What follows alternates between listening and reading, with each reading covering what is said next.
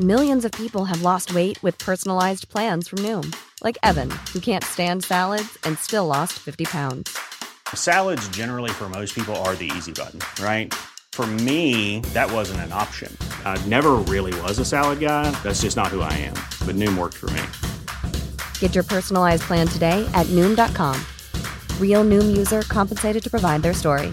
In four weeks, the typical Noom user can expect to lose one to two pounds per week. Individual results may vary. När du vågar vara sårbar, det är då du liksom, det är då du kan komma fram till conclusions liksom. Det är då du, du, det är då du kan lära känna dig själv, och det är då du kan dela mycket mer, det är då du kan förstå andra. Jag tror att det, det är hemligheten så jäkla mycket. Mm. Och det är det som är ganska sorgligt med vissa, till exempel ledare eller politiker, eller bara att det är sånt fokus på att inte misslyckas, eh, prestige, stolthet och allt det här, istället för att säga, bara våga sträcka upp händerna och säga, jag har klantat mig, jag har gjort fel, jag vill göra om och jag vill göra rätt.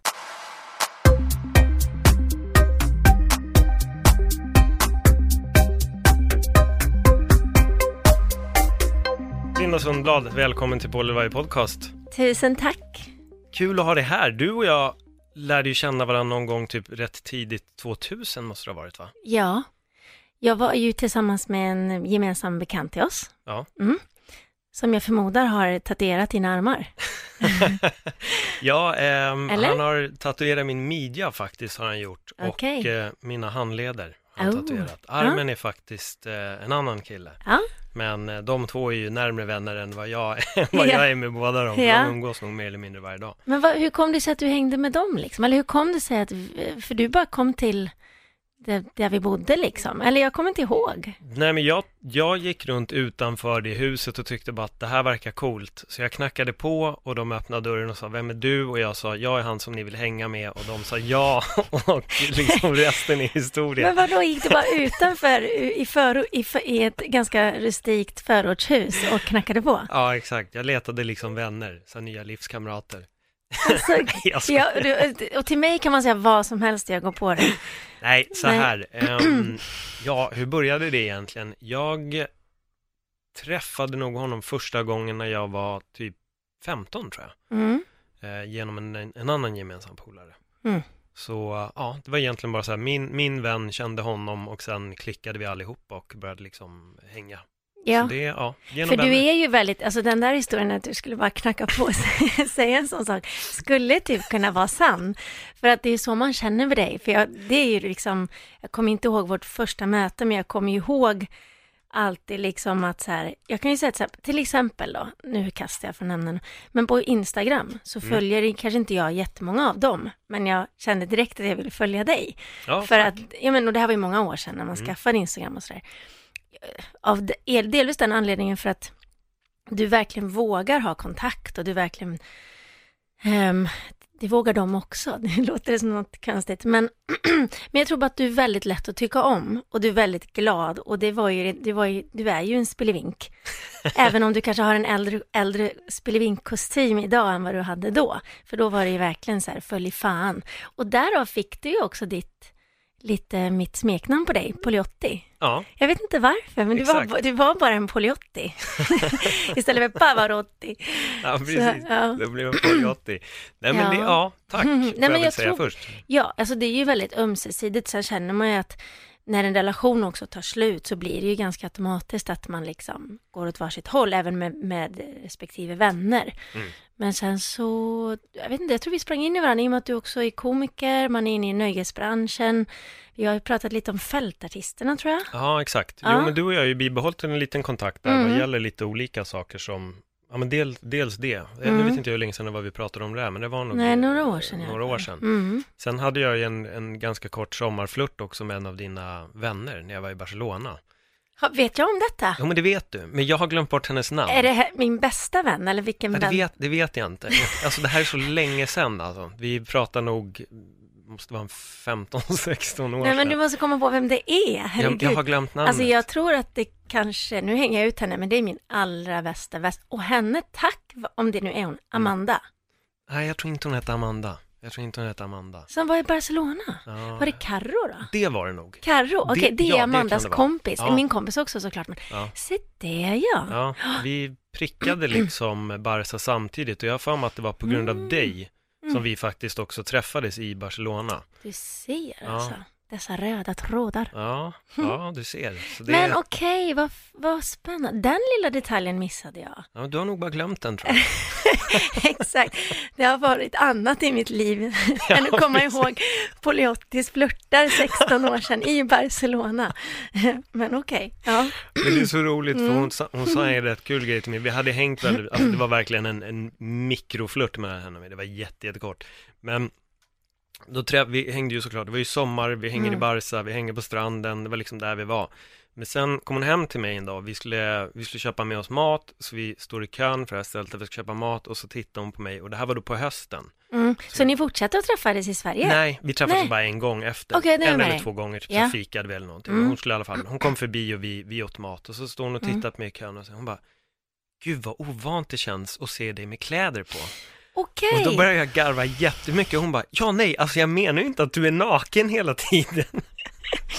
Men då kanske man också när man träffas i Barcelona så har man bikini eller badkort. Ja men precis, och så det var ju det det, liksom... det var. Jag tror bara ja. att utåt i kön måste det ha låtit otroligt ja. mycket roligare som att vi har ja. aldrig sett med kläder på. Mm, den var bra. Ja, gud vad gulligt. Ja men sen så blev det, sen så klädde du på dig och gick och så ja. var det inget mer. Ja, nej. precis. Det, ja. det fick liksom vara så.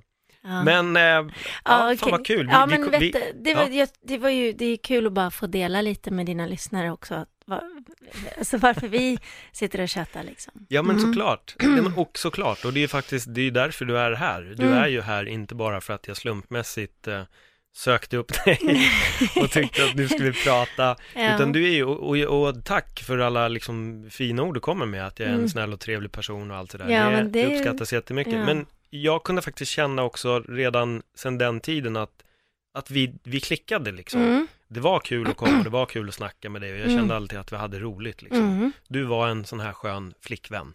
Mm, vilken det var tur. Positivt. Ja. Mm. Ja, men jag tror att jag har konstaterat det lite på ursäkta, på äldre dagar um, att jag jag har verkligen insett att jag är nyfiken. Alltså nyfiken på ett sunt sätt. Alltså jag är så nyfiken till människors val. Typ så här, varför beslutar du dig för att åka till Norge på en naturresa? Eller varför, v- vad är din historia som har format dig? Det tycker jag är väldigt intressant. Eh, och jag tror att det är så fort jag träffar någon då som man... Alltså, jag vet inte, jag vill, jag vill bara jag vill in under skinnet direkt. Mm. Även om jag liksom har, även om, oavsett liksom mål att så här, den här människan var en hunk. Utan alltså det handlar inte bara om, om liksom, ytan. På den, nej verkligen inte. Utan jag är bara så jäkla nyfiken tror jag. Men då är vi två, för det är mm. faktiskt lite det som är hela min poäng med den här podden. Mm. Jag... Eh...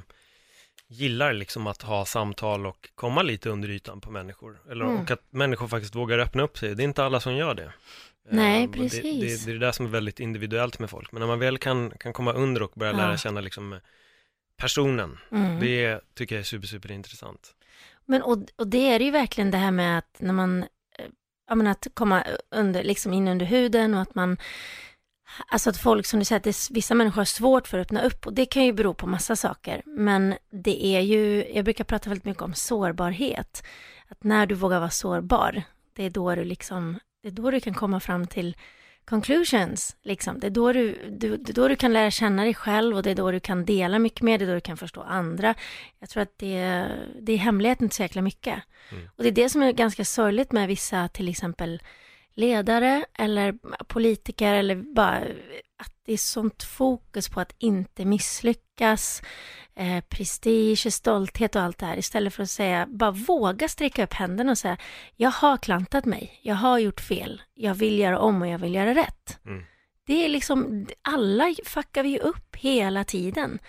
Men, men också när man väl säger en sån sak och när man verkligen vill be om ursäkt, då måste man ju göra det av en genuitet, inte av att vinna fler röster eller alltså att det får inte finnas en hidden agenda. Det är ju roten till allt. Varför är vi då så rädda för att just misslyckas och och, och allting. Jag hade faktiskt, eh, Sanny Dahlbäck var här igår och mm. han hade haft en väldigt jobbig period med operationer, benet, det var riktigt knas, och så säger han: jag vill inte tycka, jag ska inte sitta här och tycka synd om mig själv. Och då mm. sa jag det, vi är duktiga på att tycka bra om oss själva när det mm. går bra, men mm. vi vågar aldrig tycka synd om oss själva. Nej. Jag tycker det är en ganska intressant ja. balans, det är lite det du är inne på. Att vi får inte tycka synd om oss själva och vi får egentligen aldrig misslyckas, vi får inte Nej. erkänna det. Nej. Precis. Nej, för vad är för, för det kan man ju prata om även i till exempel ett musikaliskt sammanhang. Vad är framgång? Mm. Är det flera miljontals spelningar på Spotify? Eller är det att jag faktiskt får igen pengarna jag har lagt ut? Eller är det att någon smsar mig och säger jag har fått gåshud när jag har lyssnat på din nya låt till exempel?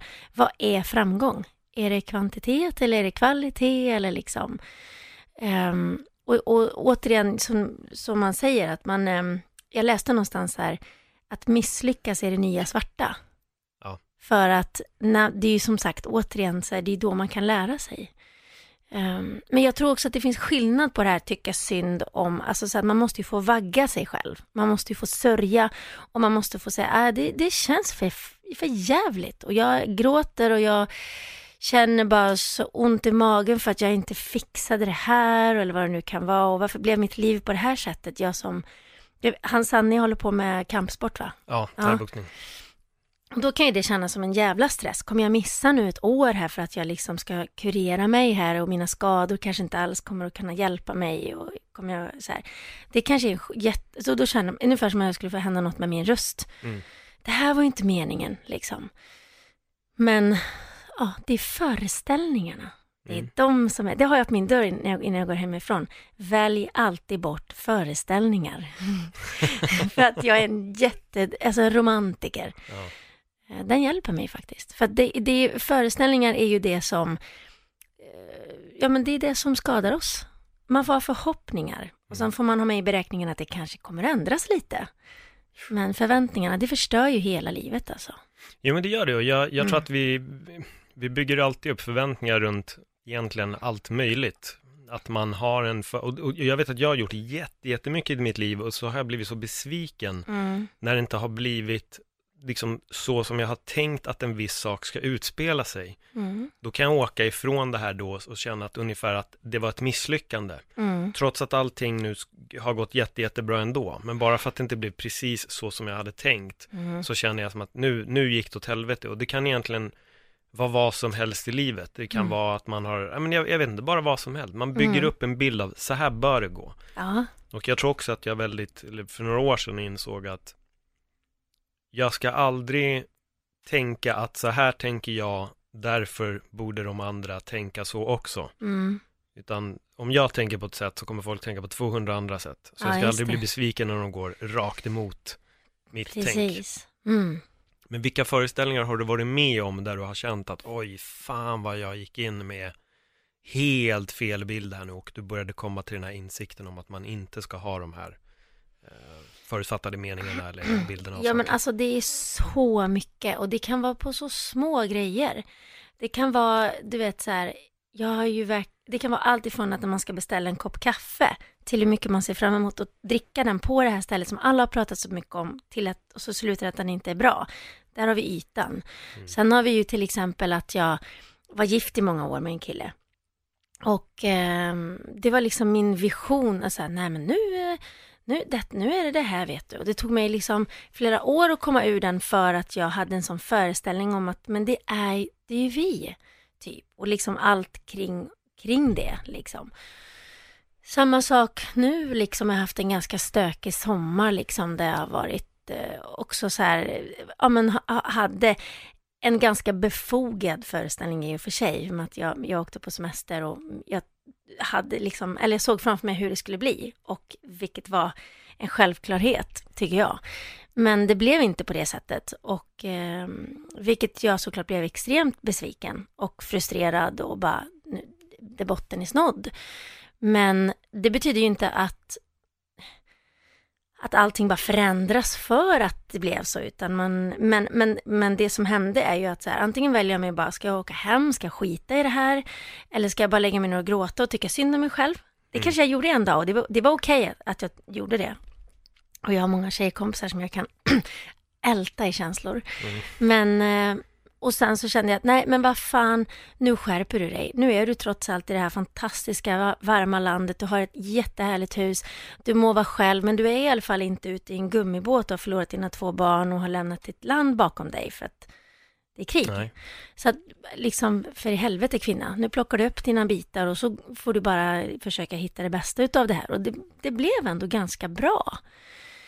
Det blev faktiskt eh, ganska ja, men oväntat liksom. Och sen självklart är det ju, man, det betyder inte att man är stark varje sekund. Man är ju, man, man eh, ena sekunden ramlar man ihop och nästa så bara jävlar, känns det då ganska gött. Mm. Sådär. Um, så det är ju föreställningar hela, hela, hela tiden faktiskt. Ja, typ. jag, jag håller med. Sen alltså, på mm. det här med att vara stark och svag så tror jag att, eller den starkaste personen vågar också vara svag. Mm. Att det handlar inte hela tiden om att jag måste vara stark, jag måste vara stark, jag får inte visa det här nu eller, mm. eller hit och dit, för då kommer folk tro att jag är svag. Men så fort du kan visa att du är svag, då har du ju mer, mm. mer styrka. Men det är väldigt intressant för att jag har träffat några personer som, som också är inom liksom fighting och sånt där och typ kanske har agerat mycket ut efter liksom... Eh, det här med att man ja, men jag, så här, vågar ta en smäll och vågar ta en fight och går upp i ett temperament och du vet, all, allt det här. Och sen kanske den, den känslobiten har liksom fått verkligen så här, det är verkligen en dörr som många stänger. Jag pratar inte bara om känslor, det kan ju vara liksom ja, men förhandlingar, andra typer av relationer med vänner och allting. Så är man liksom Man, man, man, man öppnar inte den dörren av flertal anledningar. Ehm, och sen när man väl börjar göra det så är det ju en sån häftig resa att få vara med på också. Ehm, och, ehm, men jag, jag kan ju fascinera så här, för jag har inte ens fått en lavett i mitt liv. Alltså jag har inte ens fått en lavett i mitt ansikte. Jag har lavettat en person en Oj. gång av ren, ja fan vad arg jag var alltså. Ja. Ja, en gång, jag, det var bara kom. Alltså jag, liksom, jag, jag visste inte ens att jag hade det i mig. Det var något utanför kroppen grej. Men liksom det är en enda gång. Men jag har själv aldrig fått någon. Eh, liksom. Och för mig är det så. Hjälp! Du vet, så här, våga, och du vet, då har man ju så här, tränat lite boxning och sånt. Men då är det ju. Det är ju inte att. Då har man ju en tränare man tränar med. Så det är liksom inte ens, det är inte ens boxning. Men då får man i alla fall känna hur det känns att slåss lite grann. Ja. Men så det är ju också så här jätteintressant att så här. Vill du kladda i mina känslor så går det jättebra. Och jag vågar gråta för dig och jag vågar säga att jag älskar dig ganska om jag känner så. Jag, alltså så, det har jag liksom lärt mig. Och sen så kanske några av de jag har träffat det är liksom det var helvete, vad, vad, Allan Ballam det var här då. Men ingenting på det här kontot. Ska vi kanske börja fylla på det kontot lite? Mm. Så att vi... möts liksom. Men varför mm. tror du att vi eller vi varför, varför är folk mm. så rädda för den för att våga öppna upp sig och... Men det gör ju skitont mm. när om man blir sårad. Alltså man blottar ju sig själv. Mm. Det är väl det tror jag. Alltså det här med och så kanske det ligger i att man har blivit sårad tidigare och även från barndom och allt möjligt kan det ju vara liksom. Men jag, det finns ju den här boken som eh, jätteliten och tunn som heter eh, Eh, nej men varför är det alltid så här Poliotti? Nu står det nej, inte på eh, Profeten. Profeten. Profeten, ja, en sån här tunn liten. Är det Coelho eller är det någon? nej, d- nej, det är någon amerikan. Eh, när kom den sjuttiotalet kanske? Den är, ja, något mm. sånt, New York. Men okay. det, det andas samma samma budskap som ah, ja, men okay, den, ja. den säger ju det att du kan inte eller du vet inte hur det är att älska på riktigt om du inte har vågat bli sårad på riktigt. Nej. Och den är ju jädrigt, det är ju jädrigt sant men också eh, jävligt brutalt. Ja. För att eh, det är jätte jättejobbigt. Ja, mm. det är alltså att bli sårad, jag antar att vi då då är det ju hjärtekross vi mm. diskuterar, det är ju hemskt. Alltså mm. det, är, det är riktigt, riktigt hemskt. Ja. Jag var med om en sån situation i mitt liv där jag hade lämnat en, en, en flickvän som jag hade bott ihop med. Och eh, efter det så träffade jag en annan tjej där bara f- känslorna flög fram. Mm.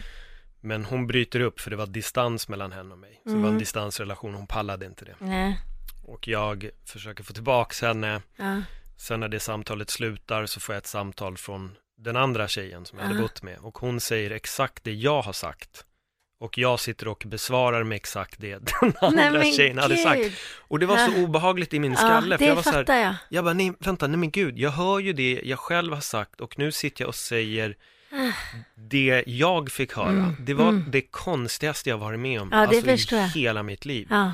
Och samtidigt så fick jag en sån jävla lärdom av det också. Ja, precis. Att jag lärde mig verkligen att så här, förstå att vara sårad, att mm. lämna någon, att förklara att det inte går. Mm. Men, men det gjorde också att det tog många, många år innan jag verkligen vågade släppa in någon i mitt mm. liv igen. Ja, alltså den det. relationen förstörde mig på så många plan. Ja. Och då menar jag inte den som lämnade mig, nej, utan egentligen nej. den andra relationen. Ja, precis. Jag var skitskraj för att liksom släppa in någon i mitt ja. liv, och det tog verkligen ja, många år innan jag vågade. Har du släppt in någon nu?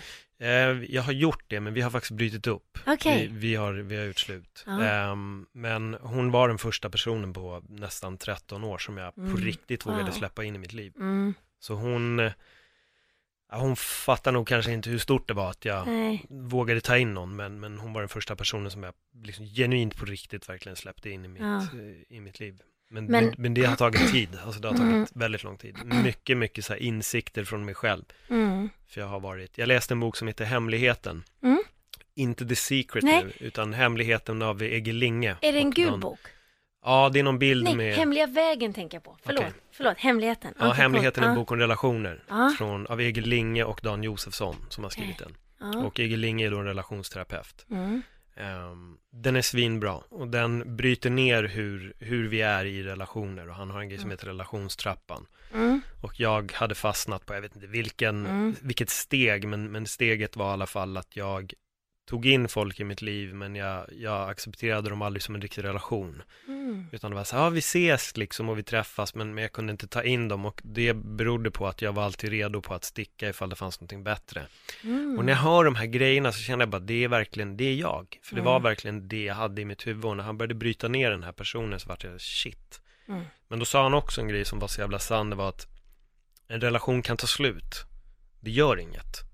Det händer, men jag var så jävla rädd för att skapa en relation och bryta den mm. så att det var lättare för mig att vara i en icke-relation mm. och bryta den f- alltså förstår du, för ja, då hade man inte liksom verkligen. tagit på sig det fulla ansvaret. Nej, precis. Ja, men vi har bara setts i två år och vi är typ ändå inte en relation, vilket är jättekorkat, alltså mm. det, det är ju klart att om man har hängt i två år så det är en jävligt riktig relation, bara mm. att man, jag höll en distans liksom, mm. men när jag hörde de grejerna så var jag så här, okej, okay, fan, det kan vara värt ändå att faktiskt släppa den liksom grejen och, mm. och försöka. För att om jag aldrig försöker så kommer jag kunna gå runt och tänka att det kommer att komma någonting bättre. Och det grundar sig nog i att jag har varit jävligt duktig på att i framtiden så kommer allting att se ut på ett annat mm. sätt.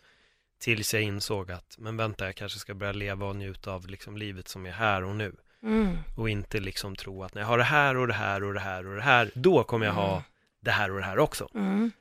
Um, och jag, det, det har nog varit mitt största problem. Rent det är ju den där hjärt... upp allting. Ja, jag fattar precis. Och det, man, först måste jag bara säga, det är ju skitcoolt när man kommer fram till de där insikterna själv. Och att när man är så extremt medveten om sitt egna, sin egna problematik. Mm. Det är ju jädrigt coolt att man kan vara så duktig på att rannsaka sig själv. Sen kanske det tar några år, det kanske behövs en bok till hjälp och det behövs marinera, läsa igen, marinera, och sen så bara kommer det liksom en tanke till en så här. Det är ju jädrigt coolt alltså, för vissa människor har ju inte ens det. Nej. De är så instängda i sig själva, de lever i sin comfort zone och de är så, de är så fokuserade på, som du säger, så här, får jag bara här? Blir det bara så här? Kommer jag bara bakom hörnet? Får jag bara här? Så hela den här tankemönstret gör ju att man missar hela skiten. Ja, totalt. Ja. Totalt. Och det, så kan jag ju också känna liksom att, ja men precis, det är ju föreställningen. Mm. Ja. Och det är ju, sen självklart måste man ju ha en plan och man måste säga, ja men jag måste vänta in den grejen för att, alltså så här, jag ska bara göra det här. Alltså man måste ju få ha några sådana Absolut. anhalter liksom. Absolut. Men det är ju jäkligt stort alltså, Paul. Jag mm. hoppas att det är många män som lyssnar på det. ja, nej men ja, jag, jag, jag tror också att jag kom till en insikt för några år sedan också om att alltså, våga ha fel. Mm. För det tycker jag också är en grej som många liksom klamrar sig fast vid, det här med att jag har rätt, jag ser att jag har helt fel, men jag kommer ah. aldrig erkänna det för dig. Nej, det här är så här, en, en bagatell, men vi håller på och flyttar massa grejer, och då hade vi en, en vagn, och då var det en bekant som var med, och den här vagnen var då styrhjulen, du hade styrhjul åt ett håll bara, alltså ah. är du med, så två av hjulen de pekar bara rakt fram, och de yeah. andra styrhjulen pekade liksom helt fel. Ah. Nu minns jag inte ordningen hur han gick, men han gick så att han var tvungen att vrida hela grejen istället för att styra den, om du förstår ah, vad jag menar. Ah. Då säger jag att om du vänder på den, om du kör den tvärtom, blir det lättare att styra. Ah. Han sket i det. Och jag kunde se att han förstod att så här, shit, jag har kört den här fel i liksom ganska länge nu, ja. Men jag ska inte bekräfta det, så jag fortsätter göra fel för att jag vill inte visa den där jäveln att han hade rätt. Mm. Och det var så här för mig, jag bara, men shit, snacka om att vara korkad i huvudet. Ja, alltså, du kör en vagn, och om din envishet ligger vid att fortsätta köra en vagn fel, ja. Vilka grejer kommer du aldrig erkänna för dig själv att alltså, du har fel i? Alltså jag får gåshud, för det är så jäkla sant. Och det är den här grejen, det är där, våga misslyckas, för ja. Det är det nya svarta. Mm. För när du gör det, så det sätter ju också en effekt på andra saker i ditt liv. Men jädrar, vad säger du? Men fan vad dum jag är. Och så tar man ett skratt, ja. Och så har man gjort rätt, och nästa gång är det han som rättar dig eller hon, eller liksom, det spelar ingen roll. Nej. Det är liksom, det är så knäppt. Och då kan jag också gå även till så här. Det är en av de roligaste grejerna som jag älskar att säga till folk. Det är så här, vad var du innan du var i din pappas pung? Jag tycker den är ganska rolig. Och då, ja, nu, det, det finns ju en djup mening med det. Men vad jag menar med det är att så här, du var en liten kludd, kladdig sak mm. som hamnade i din mammas fantastiska liksom, äggstock, eller ägget där. Och sen så bara blev du ett barn, föddes helt naken, visste ingenting, kunde inte prata, kunde inte kommunicera. Du var en infant liksom. Mm. Sen då så bara växte vi upp, växte upp. Till att vara det här vackra livet i din pappas pung, så vägrar du vända på vagnen. Mm, ja. Alltså jag bara, vad fan, vad hände? Alltså, vad hände med människans hjärna? Hur kan det bli, hur kan det bli, hur kan det gå så fel? Liksom. Nej, jag, alltså det jag, tycker jag, jag är så inte. Knäppt. Jag har undrat, jag undrat mm. över de här grejerna. Ofta, vad, vad är det som gör att vi, vi är som vi är? Men mm. jag kommer inte på något bra svar. Jag Nej. tror bara att många är så stenhuvuden. Ja. Och man vill inte ta till sig av information som går utanför det man själv liksom tror. Mm. Eh, vil, vilket jag, jag, jag... Jag vet inte. Det, det, det är ett mysterium till varför mm. folk är så. Men, men vad skulle du säga? Mm. När, när började dina liksom insikter falla på plats? Var det någonting i ditt liv som gjorde att Att du börjar tänka utanför din egen lilla box? Ja, alltså jag ska säga så här att jag har nog alltid varit hyfsat medveten om att jag vill vara snäll. Och att jag vill ha en liksom, jag har aldrig haft, någon, jag har aldrig haft något ont uppsåt. Alltså så mycket vet jag om mig själv. Sen så kanske jag inte alltid har gjort allting rätt. Men, och att jag ändå kommit på efteråt. Men det, den lilla biten har jag haft med mig. Men, men när jag verkligen kände att det var ett hjärtesorg som gjorde att jag eh, så kallat vaknade, som man kan använda som en så tuntig klyscha. Då var jag tjugosju tror jag, tjugosex eller tjugosju. Och då var det min dåvarande liksom man som, eh, ja men vi hade också en distansrelation på ett sätt, för att jag bodde ju i Amerika, eller vi bodde i U S A, och sen så var det liksom, fick jag pendla fram och tillbaka för att jag höll på här med min musik. Och han eh, bara kände typ att nej men det är helt värdelöst för att, och han, jag tror han hade jättesvårt att just där och då att så här, du kommer hit en månad, är min fru och vi yogar och vi har kul och bla bla. Och sen är du borta en och en halv månad och har karriär. Och, så kom, och då är jag kvar i det här liksom. Och jag tror att den, det var nog, blev svårt. Så att efter mycket komma med i alla fall, han, han och jag hade ett break liksom, och han träffade en annan och jag var helt förstörd. Alltså jag var så knäckt, och jag ska vara tvungen att stå i Bingolotto och sjunga min låt Lose You som jag hade. Oh. Mm. Alltså vad där Lose You. Det man bara, vad är det här för jävla bajskomedi liksom. Men och det var så här, satt på det här jäkla flygplanet och bara grät, du vet så här, tolv timmars flyg. Alltså det var så hemskt. Men i den I den, liksom, i den händelsen så träffade jag en terapeut som heter Elora, som idag har blivit en väldigt god vän till mig. Eh, också min, jag skulle fortfarande säga att hon är min terapeut när jag behöver. Då kan vi skilja på det liksom. Men, eh, och eh, då hittade jag också väldigt mycket böcker Eller då hittade jag till Vattumannen, ska jag säga, i Stockholm, som är en så här flummig bokbutik. Men och, då var jag ju väldigt, väldigt så här sökande.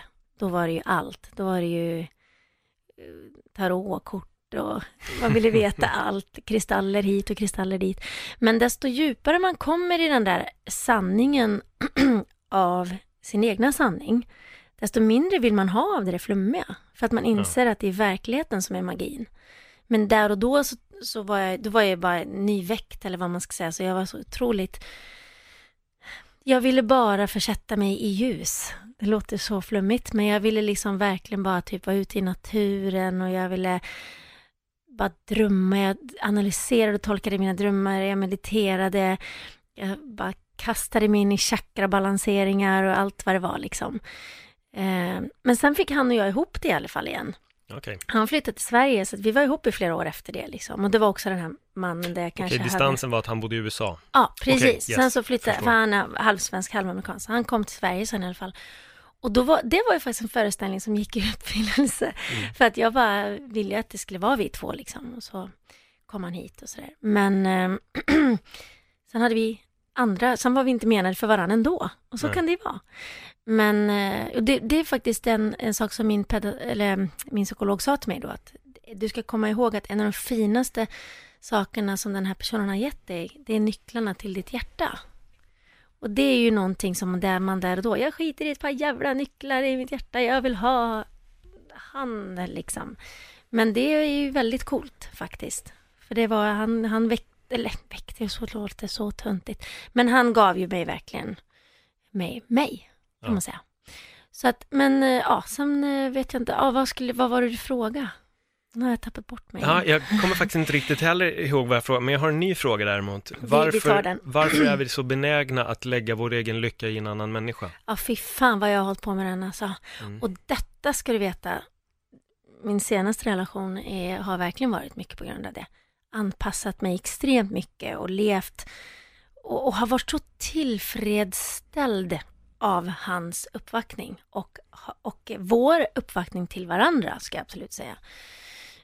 Um, och när man kommer ur en sån typ av relation, eller vad man ska säga, så, um, så om, man, om man gör det kanske på ett hyfsat mjukt sätt, eller ett sunt sätt, om man har ändå en barriär omkring sig av skydd och liksom tar hjälp lite grann, då tror jag man verkligen kommer till den insikten.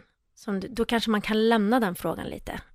Hur hittar jag min egna lycka? Eller, eller, eller vad som du sa där, hur kan jag liksom... Ja, att man lägger lyckan i en annan människa. Man ja, lägger sin precis. Egen lycka i en annan person. Ja, och, och, och, och det, det, gör, det ska man ju få göra också. Men jag tror att det handlar om att bruka versus missbruka. Mm. Och, så det tror jag är väldigt eh, hemligheten. För, för jag tror att vissa gånger också så är det folk som nog egentligen söker sin livslycka i en annan människa. Mm. Alltså förstår du lite hur jag tänker? De är så att om inte jag har en person som får mig att må bra, då mår inte jag bra. Och så går man från relation till relation till relation till relation. Mm. Och du kommer ju aldrig hitta din inre lycka i en annan människa. Utan den inre lyckan börjar i sig själv. Som mm. att du kan inte älska någon annan om du inte älskar dig själv först. Nej, precis. Lite där. Det må vara den största klyschan, men också väldigt, väldigt sann. Ja, jo.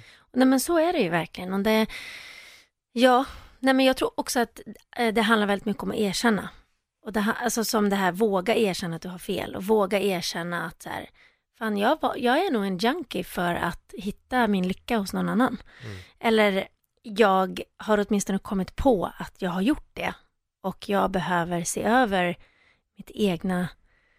Hur jag, hur, hur jag ska kunna bryta det här mönstret. Sen återigen så tycker jag att man får bruka, men inte mm. missbruka det. Um, för det är det vackra också, när man verkligen ger sig hänon och när man verkligen bara får sånt kittel i magen och när man bara är liksom hög på den personens existens mm. på något sätt.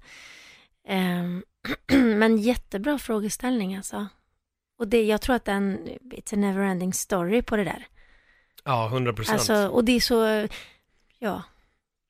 Men... Eh, för det känns ändå mm. som att det spelar ingen roll var man är i livet, vilken social struktur man än må tillhöra. Alla söker vi alltid efter någon. Mm. Alltså det är sex och kärlek i slutändan. Hur mycket mm. pengar eller hur lite pengar, hur mycket mat eller hur lite mm. mat vi än har.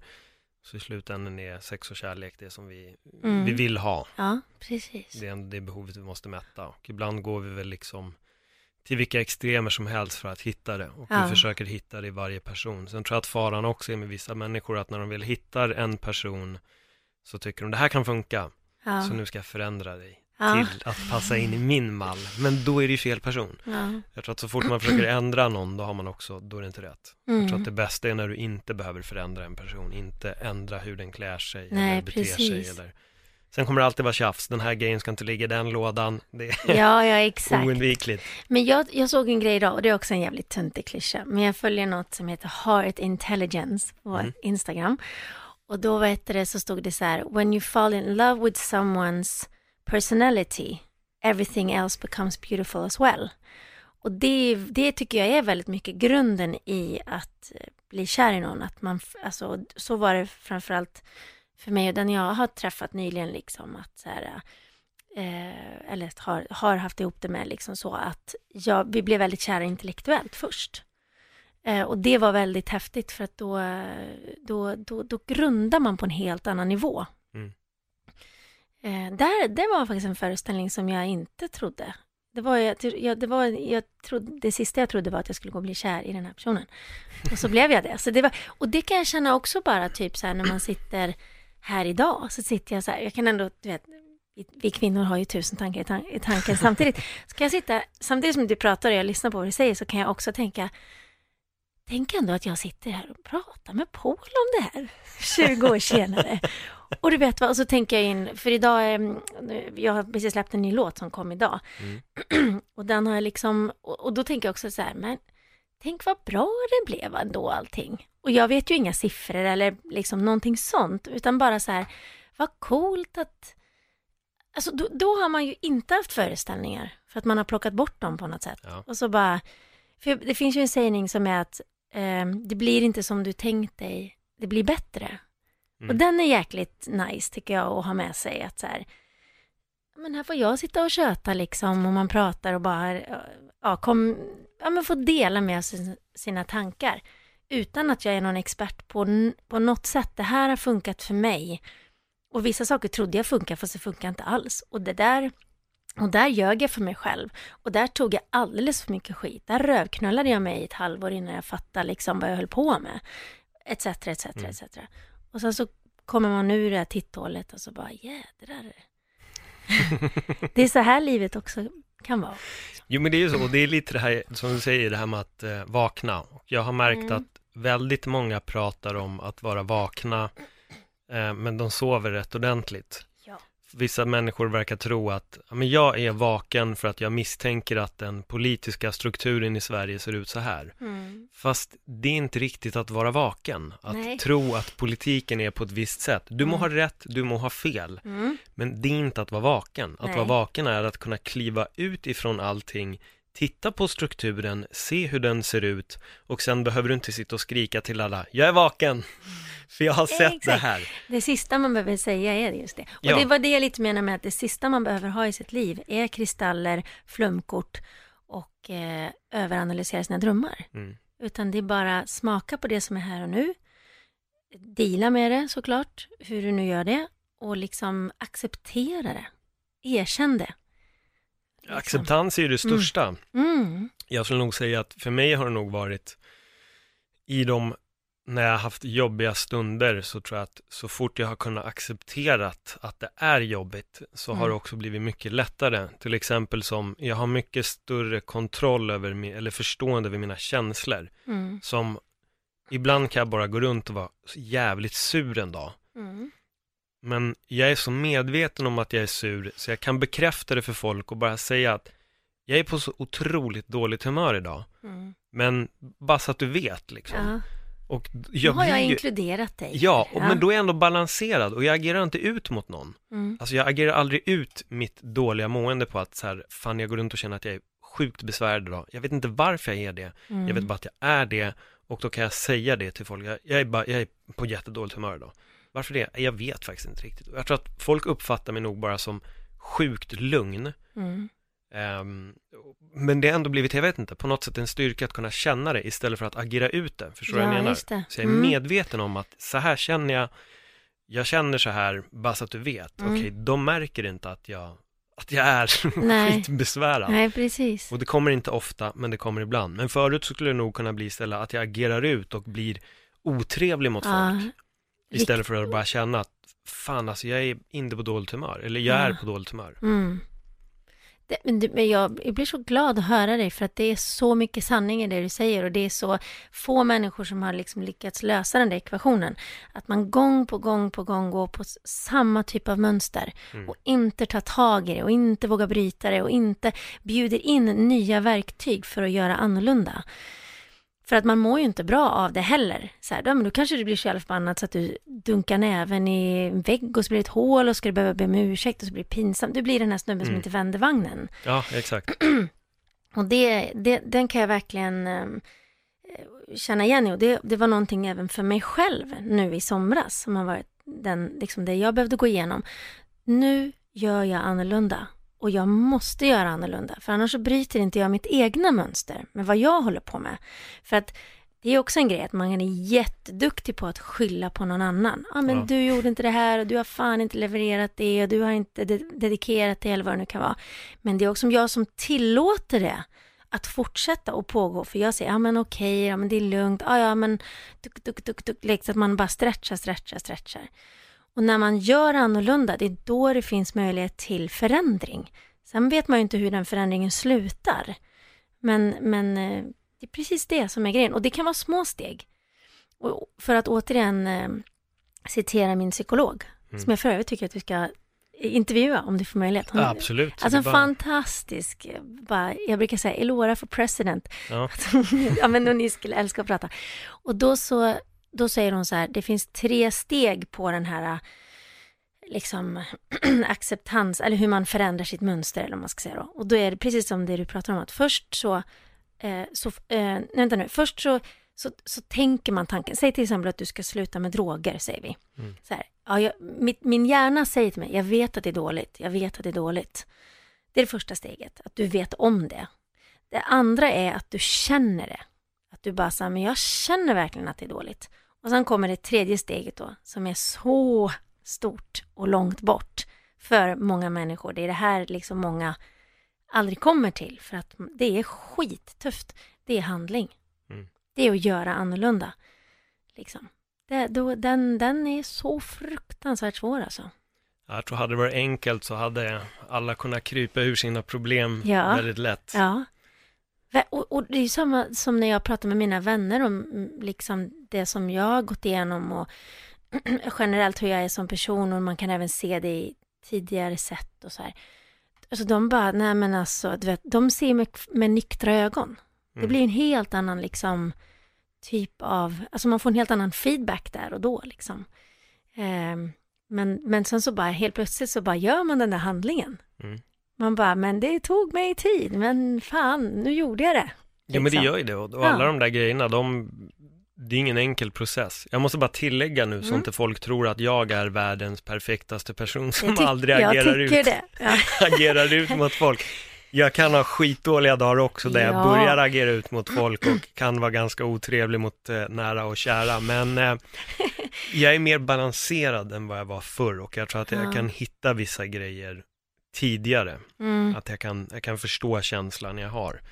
Mm. Men det är ju ett, ett eget sökande. Jag menar, mm. jag har gjort en, en liknande resa som dig, men jag, jag gick aldrig till kristaller och, och tarotprylar, men mycket meditation, sökt mm. mig till isvakarna, utmanat mm. min egen liksom, vad ska man säga, medvetande och, mm. och allt sånt. Och det mm. meditation har hjälpt mig oerhört mycket. Alltså mm. jätte, jättemycket att verkligen grunda mig själv. Och... Vad är meditation för dig? Alltså behöver du, är du av den att så här, nej men, tycker du att det bara är att gå och promenera ner till bussen kan också vara meditation?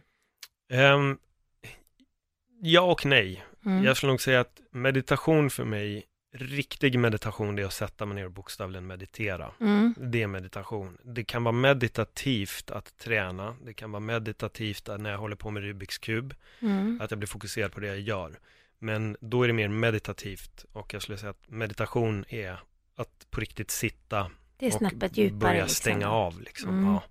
Jag personligen föredrar också stirrande meditation, att jag tittar på en punkt bara och mm. ser hur omvärlden bara sakta men säkert börjar stängas ner. Mm. Och efter en viss tid så får jag en, en känsla av att jag är i mitt eget huvud. Ah. Och då har jag uppnått liksom en, så här, en sweet spot för min egen meditation. Mm. Och det kan pågå i allt ifrån tjugo minuter till en timme.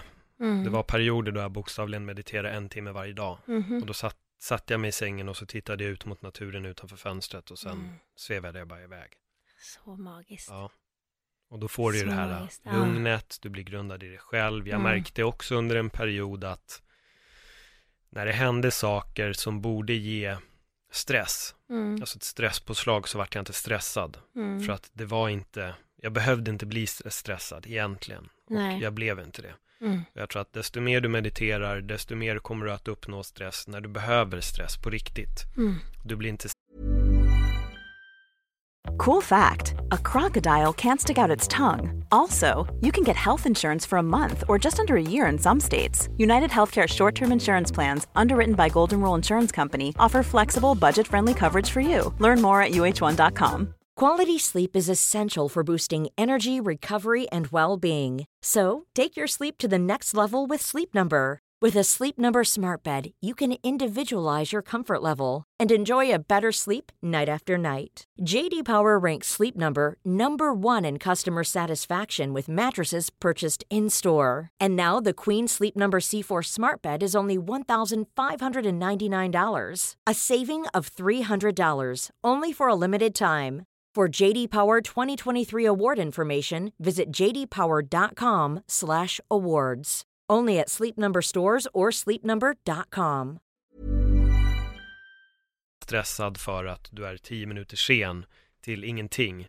Men du blir stressad om du är tio minuter sen till någonting som är sjukt viktigt eller att mm. någon bokstavligen håller på att dö. Mm. Då får du den här riktiga instinkten av stress. Mm. Problemet tror jag att den instinkten, jag måste dit för att någon håller på att dö, triggar oss bara vi missar en tunnelbana och nästa kommer två minuter ja, senare och du ska inte vara på middagen förrän fem dagar efter den tunnelbanan har gått. Nej, just det, just det. Men då, vi får det här panik, stressen mm. ändå. Den, den här kunde stabilisera jättemycket. Vad coolt. Sen har jag märkt att när jag mediterar mindre, då börjar helt plötsligt stressen att komma tillbaks. Ja. Men det blir också för din normala nivå sjunker till en sån otroligt låg nivå. Mm. Och innan du har kommit tillbaka till det som förut var din normala nivå, mm. då börjar du uppleva att fan vad jag börjar bli stressad nu. Ja, just det. Men meditation har hjälpt mig jätte, jättemycket. Men hur har du mediterat? Men jag hade också så där när jag liksom var så här hjärtesorgad när jag precis hittade det. Jag ska säga att jag slarvar ganska mycket med min, min meditation och jag tycker att du satte fingret på det ganska bra nu, för att jag tror att jag, jag när jag så här står och grejer i köket så här, eller sorterar kläder eller, för jag, jag är inte så mycket, jag lyssnar knappt på musik. Jag lyssnar bara på musik när jag tränar. Älskar typ P ett. Så här, lyssna på så här, trädgårdsodling eller lyssna på vädret. Nej men du vet, eller samtal. Men eh, när jag väl är i tystnad så är jag... Det, det, jag kan säga att det var ganska länge sedan som jag verkligen satt fokuserat. Men jag, jag är också ganska mycket för guidade meditationer. Eh, och det är någonting jag har som jag faktiskt gör än. Och, men då är det innan jag somnar. För då lägger man sig ner och så gör man en sån här screening eller vad det heter. Mm. Eh, går igenom och det är en kvart ungefär. Det är en sån här farbror från San Diego som...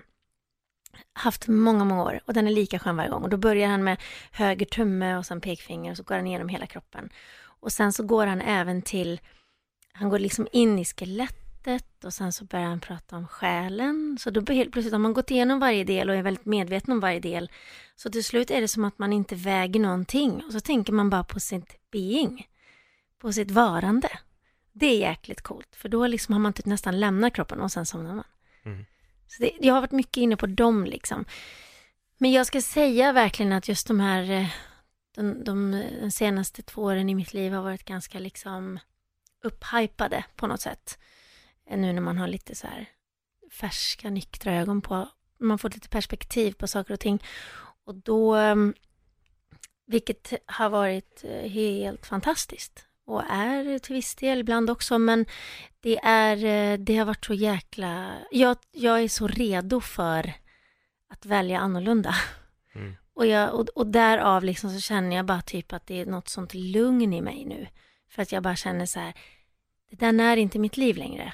Och jag är inte intresserad av att ha det i mitt liv längre på det här sättet. Så jag är så redo på att gå framåt, och därav så känner jag också bara nästan, men då, mycket det du sa, att det är skillnad på meditation och meditativt. Mm.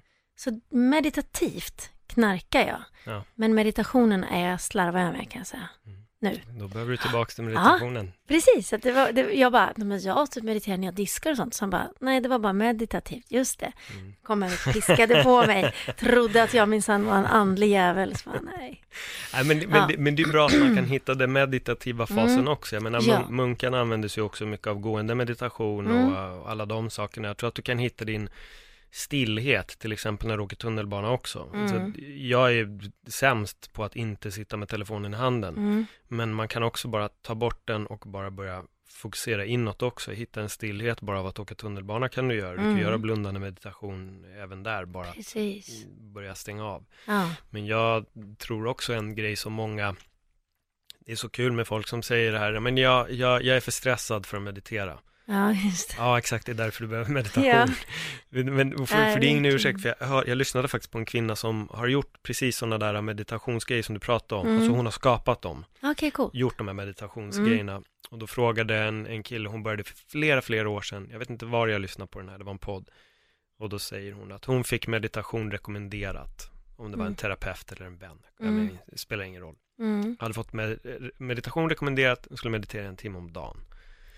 Och ringer den här personen och säger, du är dum i huvudet. Liksom. Hur fan ska jag kunna meditera? Hur ska jag kunna göra det här? Det bara flyger tankar i huvudet. Mm. Det här är det sämsta förslaget någon har någonsin gett. Hon bara, du måste göra det. Och hon sitter och är förbannad under de här meditationerna. Mm. Men sen en vacker dag lyckades hon få in en meditation på riktigt. Mm. Och sen den dagen så förändrades hennes liv. Hon mediterade hela tiden. Mm. Hon började producera de här guidade meditationsbanden. Mm. Och nu är liksom meditation i hennes... har varit hennes grej sen, jag vet inte om det är trettio till fyrtio år tillbaka. Oh, wow. Det är verkligen så här riktigt oh. länge. Så det är så kul att höra, för att det är verkligen det alla upplever i början. Men det, det bara flyger massa tankar. Och jag, jag, jag ska ju ha den här totala tystnaden, har jag hört. Mm. Ja, det ska du. Men mm. vi börjar inte där. Nej, det är precis. Inte som att gå till ett gym och säga bänka hundra kilo i Nej, bänkpress. Exakt. För att det ska man. Mm. Men jag kan inte. Nej, äh, men då kan du fan gå hem. Ja, men precis, måste du börjar börja. ju någonstans. Ja. Det är ju som med yoga. Du kommer liksom inte utföra krigaren och alla de här grejerna Nej. perfekt första gången. Men tanken är att du ska komma dit. Ja, Allting och kan du göra process. det i sinnet så kan du göra det fysiskt. Exakt. Längre fram. Mm. Men för det, det är också en sån här klassisk kommentar att så här, men jag är så ovig så jag kan inte, jag kan inte gå på yoga. Nej. Men alltså bara för att de där längst fram kan sätta huvud, eller vet du, foten bakom huvudet, så betyder det inte att du ska göra det. Liksom, utan det är därför du behöver gå. Men, men och det kom jag också ihåg från min första så här, när jag introducerades, introducerades till yoga. Det var när jag bodde i San Diego. Och då var det en, en när vi hade sån här sava, sa, shavasana, tror jag man säger. Ja, när man ligger ner som bara vilar det sista liksom. Och då var det också så här, men nu ska vi ju ändå gå in i någon guidad meditation. Och då, då var det en bilväg utanför, och det var folk. Så man hörde både folk och bilar som gick liksom. Och då var det också så här, hur fan ska jag kunna liksom tänka på något annat än bilarna och människorna där utanför? Och då sa han så här, eh, föreställ er att era öron är jättestora och lyssna på allting, ta in allting. Och då tillåter man ju sig helt plötsligt att lyssna på bilarna, att lyssna på människorna. Så tre sekunder senare har du stängt av dem. Mm. Nu överdriver jag, men du förstår vad jag menar. För då, där och då har det varit så här, då är det inte så här, jag får inte lyssna på bilarna. Stäng av bilarna, stäng av bilarna. Så bara gå gärna på vad man inte får. Mm. Istället för att säga vad man får. Och helt plötsligt då så har du zoomat ut det. För att du har fått göra det i tre sekunder. Du har accepterat. Mm. Accepterat. Mm. I mean, vad heter det... acceptera på latin typ? Är det något så här Oj, riktigt fint ord? Ingen eller? Aning faktiskt. För det skulle kunna vara så här, man så här, åh, tatuerar in. Typ. Nej, men du vet så här, jag har ju inga tatueringar så att jag letar efter the Istället perfect för carpe, carpe diem så blir det acceptera på latin.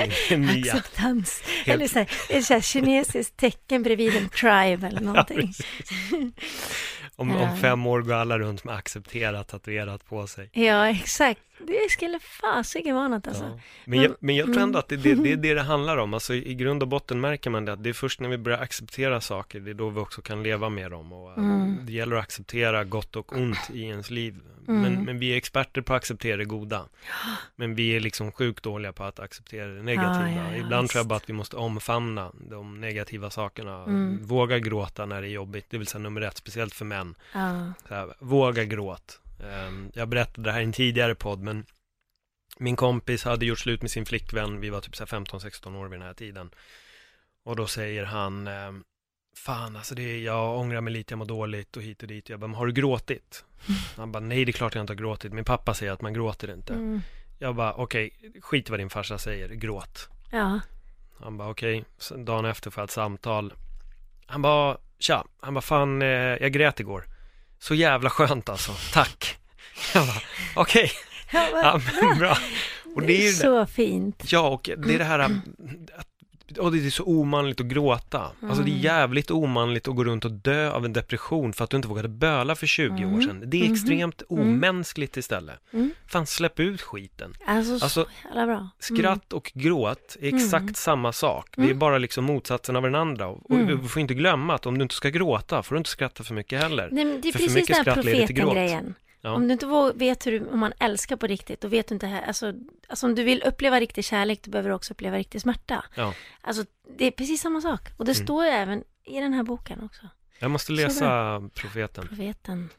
Den där ska jag kolla mm. upp. Har du någon mer boktips förresten? Är det någon bok som liksom har gett dig väldigt mycket uppvaknande? Eller vad man nu ska säga. Ja, alltså grejen är så här att jag kommer ihåg att jag gästade Go kväll för många år sedan. I den här perioden när jag liksom var hjärtekrossad och liksom jag hade precis hittat de här böckerna och den här terapeuten och lite sådär. Uh, jag hade börjat hitta mina egna verktyg helt enkelt. Och då, var det ju, då har de ju en sån här bok. För grejen är att jag läser inte så mycket. Jag har aldrig varit en, en stor läsare.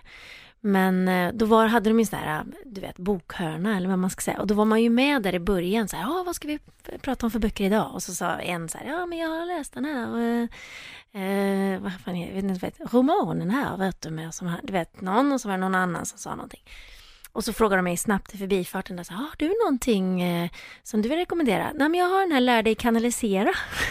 Det var liksom bara så här, helt bara okej okay. Vad är det för författare? Nej, det är någon, det är någon flumtant, jag vet inte mm. du vet, så här. Då var jag väldigt inne på det och då, men det var faktiskt en bok som, som jag alltid säger, alltså om alla, när folk mår riktigt dåligt, oavsett vad den är, så säger jag, läs Många liv, många mästare. För det handlar om en, om en eh, hypnotisör, psykolog från Florida, som eh, har hypnotiserat folk och försökt att ja, men läka dem genom sina trauman i livet. Tills en dag då det kommer in en kvinna som helt plötsligt börjar prata om sina rädslor som hon hade som barn, ja, men som också börjar, helt plötsligt börja prata på andra språk och liksom börja förmedla då budskap från tidigare liv, visar det sig då. Och även om man nu inte tror på det så är det väldigt fina berättelser och om man bara zoomar ut lite så är det väldigt vackert att ta in. Och även då så kommer det in mästare via henne och talar typ kanalisering eller vad man ska säga. Och det är återigen eh, återigen så behöver, man, behöver inte, man behöver inte tro på det. Detta är sant. För, säger ju han då. Um, och hon blev ju helt läkt och har ju liksom ja, gått vidare och upptäckt. För att det finns ju liksom, om man nu tror på reinkarnation och tidigare liv och tidigare karman et cetera. Så vill man ju bryta dem för varje mm. liv man lever. Liksom så. Nu, nu hårdrar jag här. Ja. Um, men till exempel där och då var det en väldigt fin mening i den boken som var så här. Um, Nu ska vi se så jag säger rätt här. Men kärlek är som blommorna som växer genom asfalt. Alltså det går inte att stoppa. Alltså när det är kärlek, och det behöver inte vara kärlek till en, till en partner. Det kan bara vara den här allsmäktiga kärleken. Liksom. Och det, det är ju väldigt sant att man ser så här grö, vad heter det? Röd, grödor. Nej, vad heter det? Ja, jag kommer inte på alltså, ordet, men blommor då. Ja. Gräs och sånt. Mm. Som växer typ, som tar sig igenom asfalt. Mm. Så här du vet. Grödor. Men vad heter det? Jag vet inte. Jag men hjälpt. Du vet vad jag menar. Ja, ja absolut. Ja. absolut. så här maskrosor och sånt där. Men mm. det är jäkligt coolt. Det, den, kärleken vinner ju överallt hela tiden. När man bara tillåter att plocka fram den liksom. Och det, det tror jag nog, skulle jag nog vilja säga, är typ Gud. Och jag mm. är så långt ifrån religiös som mm. man kan komma, höll jag på att säga. Nej, men jag kan uppskatta det vackra i det. Men, men det är det här med vad du har inuti. Mm. Och vad du väljer att göra liksom. Mm. Och när du plockar fram kärleken, det är då, det är då du är Gud. Är Gud? Hon, hon Gud brukar jag säga, ja, för det retar Gud. Folk så mycket. Hon, den där Gud du vet. Va? Vad är Gud för dig? Ja, men det är ju just det då, att det är ju när eh, jag tänkte just för att du sa att du inte är. Ja, nej, men det är nog precis eh, jag vet inte, det är bara alla jädra människor bär på samma skit. Mm. Alltså det är ju verkligen det här, vad var du innan du var din pappas pung? Mm.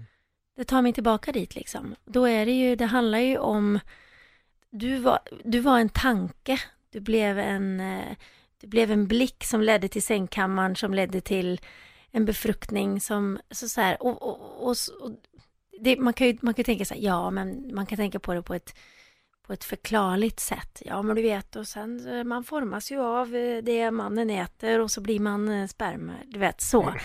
Men det är så jävla mycket mer. För alla fokuserar på vart man tar vägen när man dör, men ingen fokuserar på vart vi var innan vi föddes. Nej, så är det. Och den, den tycker jag är, varför gör ni inte det? Och då finns det de som säger, det är samma ställe. Mm. Och så finns det de också som lägger så mycket fokus på vad de ska sen, att de missar jordelivet också. Ja, exakt. Mm. De springer för att komma förbi det där hörnet. Ja. Som, aldrig, som är där hela tiden. Mm. Mm. Vad skrämmer dig? Eh, vad skrämmer mig? Ja, men det är väl det där att jag miss och att jag att jag att jag missar livet på något sätt. Att jag inte liksom ändå får, jag har fått resa ganska mycket och se ganska mycket och har fått liksom spendera, alltså jag har utsatt mig för rädsla som när jag varit i Afghanistan och gjort lite sådana typer av grejer. Men eh, jag räds, jag vet inte, jag räds, jag hade Fan, det är så svårt. För att man kan ju säga så här, men jag, jag till exempel kan vara rädd för en bilolycka. Liksom. Mm. Det kan, jag kan tycka att det är jobbigt. Ibland kan jag gå in i en bil och känna, jag vill inte vara i bilen. För att jag kan känna krocken, typ. Mm. Så här, man bara får någon så här känsla, liksom. Det tror jag faktiskt att jag har dött av i tidigare liv. Typ, att jag dog av en bilolycka. För att jag har sånt motstånd till det. Mm. Men jag gillar ändå att åka fort. Fast jag måste köra.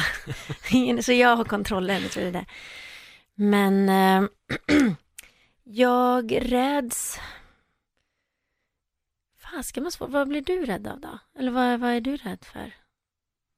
Ja, bra fråga. Jag är duktigare på att ställa den frågan. Ja. Um, jag skulle nog säga att däremot så är det väldigt mycket rädslor som har försvunnit de senaste åren. Mm. Men jag tror nog att i slutändan så tror jag nog att en sak som skrämmer mig tror jag nog är ensamhet. Är det underbart? Ja. Det är, alltså att, men, men då syftar jag liksom inte bara på att vara... Jag, jag, har, jag, är, jag är världens expert på att vara med mig själv. Ja. Så inte så, men bara Nej. kanske att i slutet att man bara är själv. Ja, just det. Det vet jag liksom inte om jag skulle vilja. Nej, jag fattar. Äh, Nej, för så... det är en sak att välja ensamhet och ja. sen är det en att, att, att vara ensam. Intvingad i ensamhet. Precis. Men du har inte barnen. Nej. Nej, och inte jag heller. Nej. Så den, den grejen tror jag kan vara att man räds väldigt mycket av att så här, den dagen man får... Alltså då, nu kanske jag säger oh, att mitt barn dör eller skadas på något sätt. Mm. Alltså det tror jag. jag tror, den är ju svår att plocka in förrän, förrän den dagen man har barn själv. Ja.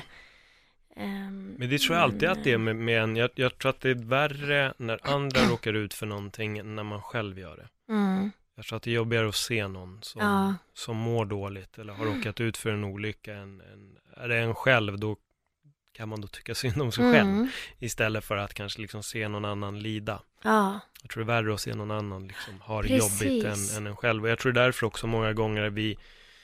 Jag vet inte om det är mer män som kanske är så, men att se en, sin partner gråta för att man mm. till exempel då bryter upp gör mm. mycket, mycket ondare. Mm. Det är en så här smärta, man, man vill inte ge någon den smärtan. Det är Nej. så oerhört jobbigt.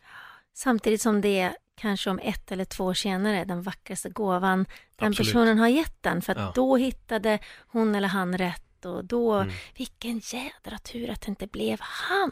Ja. Tänk om kanske säger så den här tjejen som, som du dämpade.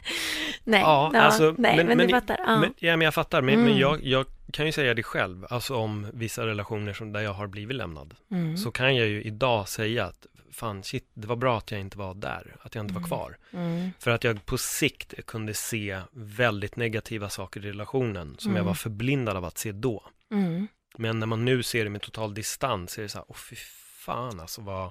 Mm. Vi var inte kompatibla. Nej. Jag trodde det då. Ja. Men nu när jag tittar tillbaka så ser jag bara hur dränerad jag kunde bli av grejer. Och, mm. Men jag, jag var för blind för att se det då.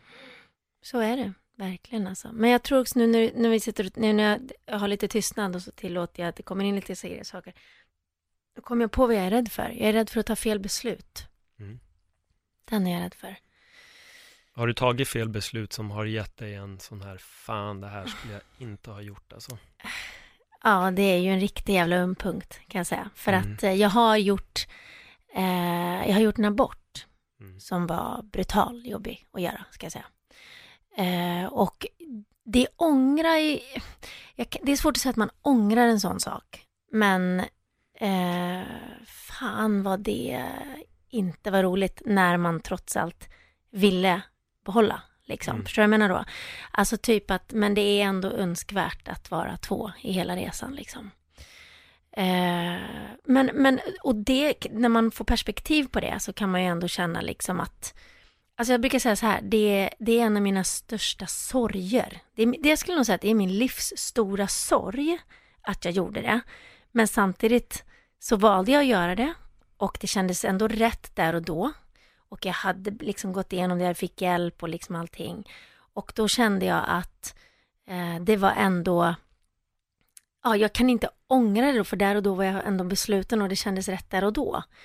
Eh, och jag tror att... Eh, ja, nu är det, nu är det liksom... Nu har livet gått vidare och jag känner att eh, det var meningen så. För att det ska in någonting annat. Eller det ska... Ja, det var bara så då. Så att, och det, det får bara vara så. Det får vara så bara. Men, och, och, och återigen så är det ju att det, det finns ju hopp om nya frön att planteras. Absolut. Så att säga. Och blir det inte så, då blir det inte det. Så att det är helt okej okay, liksom. Men, men det är fortfarande en... Um, jag har sörjt det mycket. Så att jag är liksom förbi det. Men det har, det har varit smärtsamt liksom. Men jag tror inte heller riktigt att det var så här... Åh, jag, jo, alltså jag är inte rädd för att, att så här, och här sitter jag och så fan att jag tog fel beslut. Utan mer bara att det var en, en, en resa som, och det var, för vissa saker kan man säga, åh vad hade hänt om jag gjort, gjort annorlunda. Men jag tror inte att det heller är meningen så, utan att det är universums plan. Men sen ja. Så spelar man i den här, på den här spelplanen och... När man väl blir mamma sen så kanske man säger att men det var så bra att det blev så för att nu blev det på det här sättet istället. Och det gjorde att ja och liksom att nu det gjorde att man fick göra rätt och göra om och man fick eller det blev med en ny person eller liksom det löser sig liksom det blir det blir fint. Hur det, det fa- blir. Det farliga är också att det blir föreställningarna mm. i någonting som man aldrig Igen. Kan veta Igen. Så det är man där med Precis. Föreställningarna en gång till. Mm. Så att, har du genomgått det? Nej. Väldigt eh, privat fråga, så nej, att man måste få säga eh, pass när jag frågar. Nej, abs- nej men nej. I mm. sånt fall så är det helt att jag inte vet. Mm, eh, men jag har aldrig varit med att det har blivit en graviditet och vi har bestämt oss för att liksom göra en abort. Så mig vetligt nej. Mm. Mig vetligt nej. Men det, är så, det, beror på, det beror ju så himla mycket på vad man är och vad man är för person. Mm. Jag är ju så mycket i livform på något sätt. Jag är så, alltså jag är så kontakt med... Alltså så här, när, när det hände så var det så här, direkt så förstod jag att nu är det något annorlunda i mitt system. Mm. Och det kan jag tycka är så, på ett sätt kunde jag känna att det var sån loska i universums ansikte för att man bara inte, inte har tagit ansvar om det här, liksom, det här sättet som vi faktiskt skapar på. Samtidigt som det är så fantastiskt att vi har den fria viljan mm. att göra annorlunda, att så här, ja, men nu väljer jag på det här sättet. Det är ju en enorm frihet för alla kvinnor liksom. Nu är det inte ens hela världen som har tillgång till det. Nej. Så det är så, det är så blandat det där på något det sätt. Det leder ju oss in i en väldigt annorlunda ja. diskussion när vi ja. kommer till andra ja. sidan Atlanten. Exakt. Där du får inte göra abort, men däremot ska vi skjuta alla ungdomar som mm. håller på att begå en massa brott. Mm. Men ni får absolut inte göra abort. Vi skjuter dem när de har blivit sjutton arton istället. Ja, precis. Så, så det där är ju jättekorkat. Jag har inte ens tänkt på den på det sättet. Jag har inte, jag har inte tänkt så som du sa nu. Då blir man ju bara, ja. eh, god dag yxskaft. Ja, men, och det är verkligen det. När man, det jag har tittat på det lite ur det perspektivet. Mm. För att samma personer som sitter och säger att ingen abort är tillåten. Vi pratar om U S A då ifall det har flugit över huvudet på någon. Ehm, till, ingen ska göra abort. Det är liksom, mm. barnen måste få leva. Det är en gudagåva, bla bla bla bla bla. Mm. Men sen är det ju också att majoriteten av de ställena där, där de blir gravida väldigt många gånger och, och kanske inte liksom gör abort och sånt, det är då också de som är inte så jätterika, mm. lever i lite, om slum är fel ord, men liksom låginkomsttagare. Och det är också de personerna som sen blir oftast väldigt många gånger också skjutna utav polisen. Mm. Och när de blir skjutna av polisen så säger polisen, då säger alltid samma personer som förespråkar ingen abort att det är deras eget fel.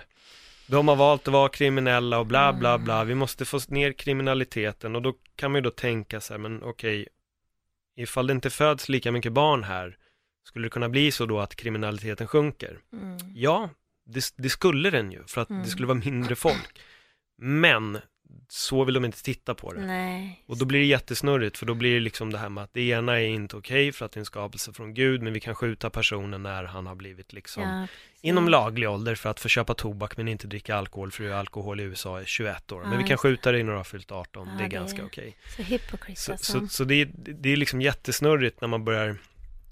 Och det är väl lite att vara vaken mm. då, får man väl säga, att mm. man kan börja titta på de här grejerna ur en ren krass eh, grej, och det kan nog vara lite kontroversiellt tänkt för ganska många när man börjar titta på det ur det perspektivet. Mm. Men det är så jag har sett det, när jag har försimplat det så har jag tänkt på det roliga att vänta, mm. de här får inte göra bort, men sen kommer vi och mördar, mm. Mm. Ja, liksom, faktiskt, går och skjuter dem jättemycket och tycker då att det är, det är skitfolk och bla bla bla, men, ja. men gör de abort då är det liksom, nej nej du ska ungefär bli avrättad. Exakt, exakt. Nej, det, det, det är så konstigt. Jag tycker att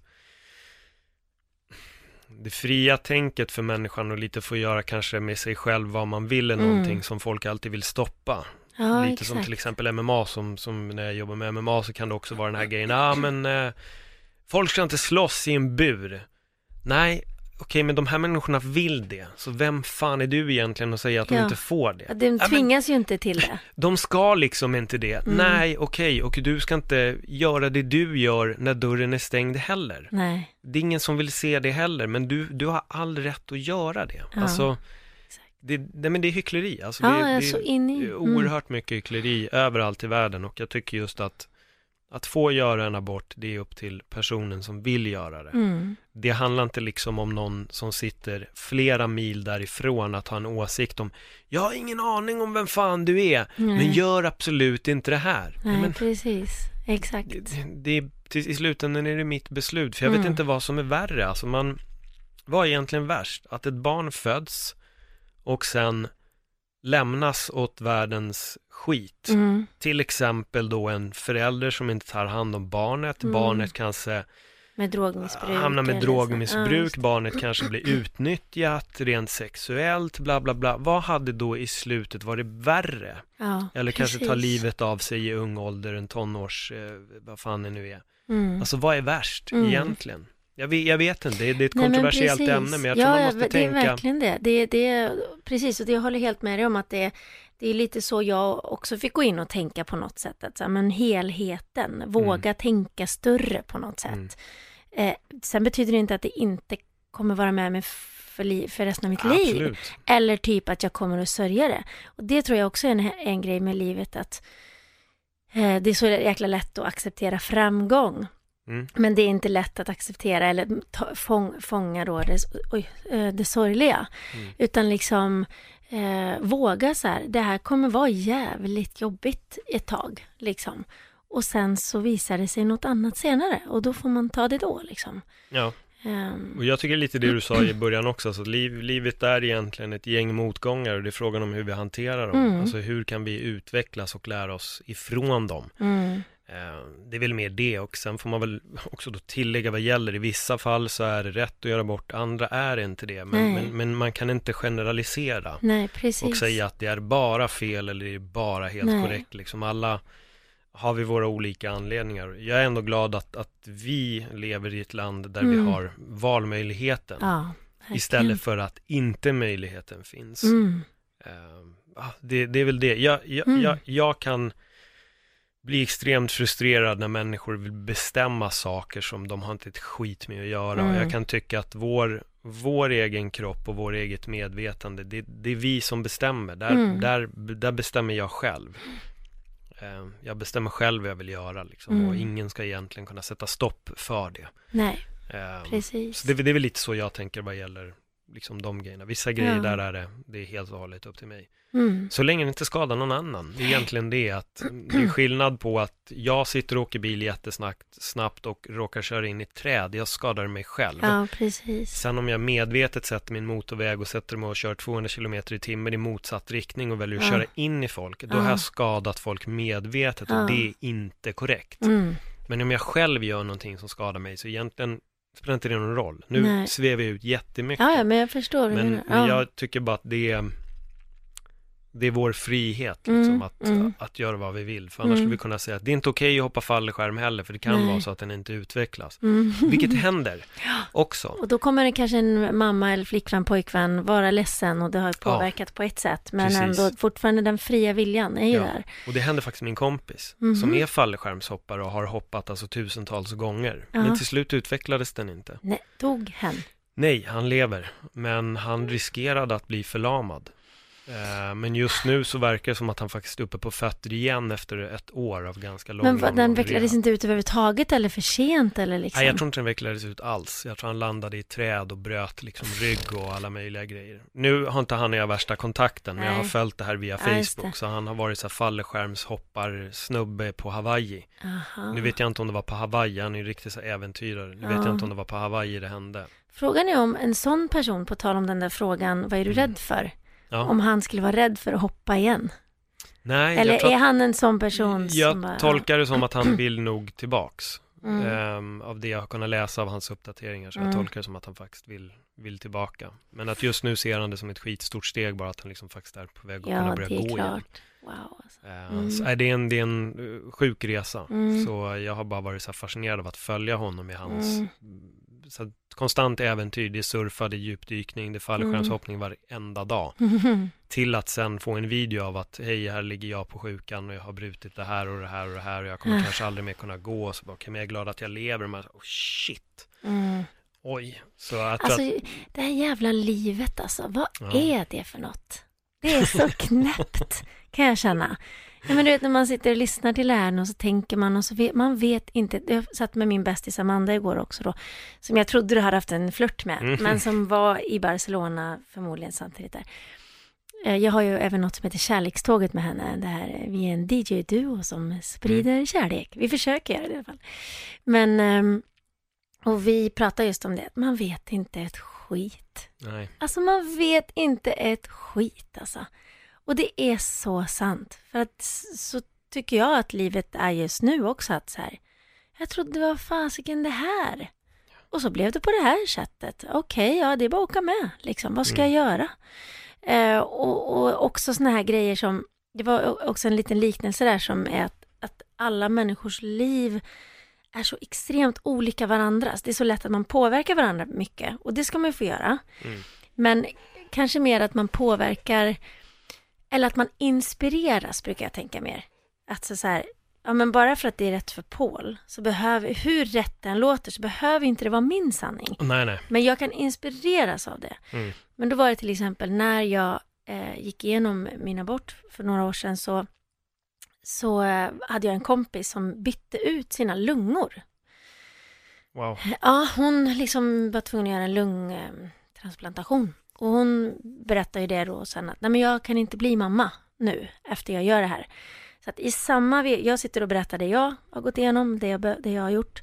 Och hon berättar så här, jag själv så kan jag inte bli mamma längre för att jag får inte, man får inte bli gravid för det är för stor belastning på kroppen och mina nya lungor vet, kan inte kanske ta det. Eh, och då blir man också bara så här, här sitter jag och gör den här jävla handlingen. Mm. När hon har liksom hamnat i det här som hon absolut inte trodde att hon skulle hamna i. Och hon kan inte heller välja nu att bli mamma. Nej. Alltså hon kan ju bli mamma, alltså adoptera. Och, och, jag, och så, det finns ju lite andra tillvägagångssätt sådär. Men, men eh, och då var det också bara så här, fy fan vad våra öden ser olika ut. Mm. Allihopas.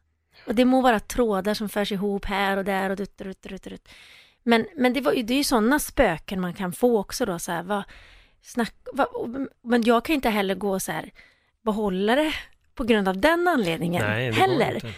Men, men det var ju såklart en frågeställning som kom upp.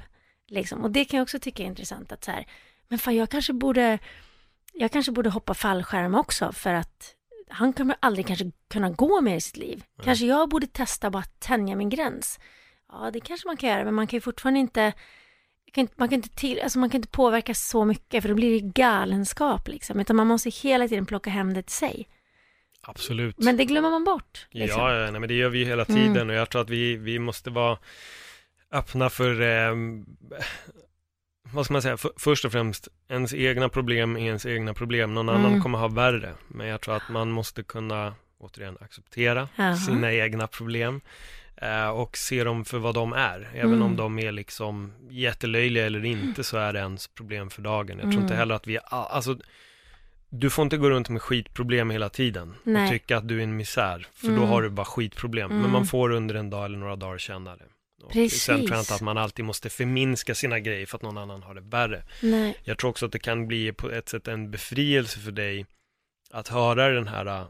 jobba historien från henne mm. för att du har fortfarande möjligheten mm. trots att du tog ditt val mm. så har du ändå möjligheten mm. hon har inte den alls. Nej, precis. Och det precis. Kan också ge en lättnad att okej, okay, shit, ja. Vänta, här mår jag dåligt men jag kan. Ja, precis. Jag kan i alla fall, mm. jag är inte förhindrad av det. Nej, precis, och jag kan få en ny chans om Exakt. Jag fortfarande får vara frisk och så här liksom. Precis. Oh, nej, det är um... Det, är, det här är livet alltså. Det är ja. Jävelskap. Men jag brukar också tänka, eller nej, det är inte bara jävelskap, verkligen inte. Men jag brukar verkligen tänka på att så här, livet kan vara så förbaskat fantastiskt. Och det är så här, ja. Det är så här konstiga grejer som att det typ kittlar i magen eller man får barn eller man kramar en hund eller här får jag ligga äta en pizza och dricka glas vin om jag, jag var ute och tält, jag var kampa förra veckan med min mm, hund. Jo, det. Ja, det är så, just det. Mm. Så underbart liksom. Och här får jag sitta och äta en pizza i skogen och min hund är där och dricka ett gott glas vin, du vet så här och bara fullmåne, du vet, det var så mäktigt. Och sen i nästa sekund så ja, men så kanske man så här, ja, men jag, jag var även giggade så här några spelningar så några dagar innan hade det varit en bilolycka så att där, det bara stannade upp på E fyra liksom i typ så här, vi satt kanske i fyrtiofem minuter helt stilla och då blir man också bara så här, det är en sån konstig grej bara, så, så dör man eller så skadas man eller och så har man då den här hjärtesorgen som man inte kan se på ytan, det är inte ett sår, det är inte liksom, men det är där inne, det känns mm. alltså det känns. Det är så knäppt. Ja. Och så har vi typ så här ögon och ibland brukar jag tänka på, det här är lite roligt eller knäppt. Jag brukar tänka på så här, tänk hur många knäskålar som går runt i hela världen just nu. Förstår du sådana tankar? Ja. Nej, men typ så här, tänk på alla hjärtan som slår mm. just nu. Mm. Det är ju alla de här biljonerna människor, ja. ja. Men det är så knäppt. Eller som när de, jag tror att det är i den här filmen... Ehm, Uh, Am- nej, Amélie från Montmartre eller vad hon mm. heter, så visar de ju så här, hon, hon har ju lite sådana tankar så här, jag undrar hur många som får orgasm just nu ja. Och så bara så är det så här klipp liksom från hela världen när folk mm. ligger och typ får orgasm.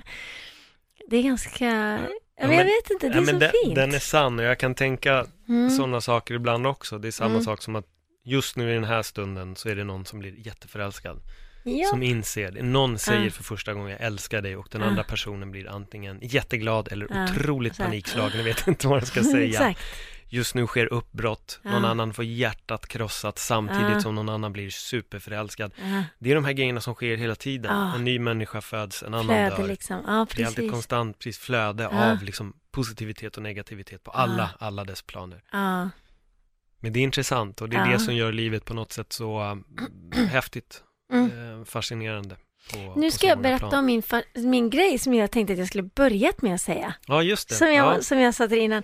Så bara på tal om annorlunda, och, eller annorlunda, men att det är så här, livet när det bara passerar en, du vet. Så här. Mm. För det var när jag var på väg hit, så hoppade jag av bussen. Och så kommer det typ ett fotbollslag i lite flera olika klungor så här. Fyra stycken där, tre stycken där, två stycken där. Och så här, typ killar kanske så här, mellan arton och tjugo år. Så här, snygga män kommer gående liksom. Och alla pratar teckenspråk. Mm. Och då blev då, för, för vad, jag, jag har nämligen börjat ha en, med mig en tjej när jag spelar live som gör teckenspråk. Det har två spelningar har varit med mig, men jag har liksom lärt känna henne lite och nu har vi lite olika samarbeten på gång och sådär. Men, och det, så jag har liksom blivit lite förälskad i teckenspråk. Jag har alltid varit väldigt fascinerad just för att det är sånt... Eh, men det är tystnadens språk på något sätt liksom. Ja. Fast ändå inte, det är ju så här... Um, jo men och, och då så att jag har liksom börjat plantera det lite i mitt liv så där. Och eh, men så gick jag här nu och så bara så, ser jag liksom ett men ser det här fotbollslaget som bara går förbi mig och de bara du vet gör tecken med händerna och pratar samtidigt liksom. Och så tänkte jag också så här, hur är det att spela fotboll utan att förhall mycket i fotboll är att skrika. Du vet så här uh, spring för fan eller vad, jag vet inte vad, vad säger folk, skjut.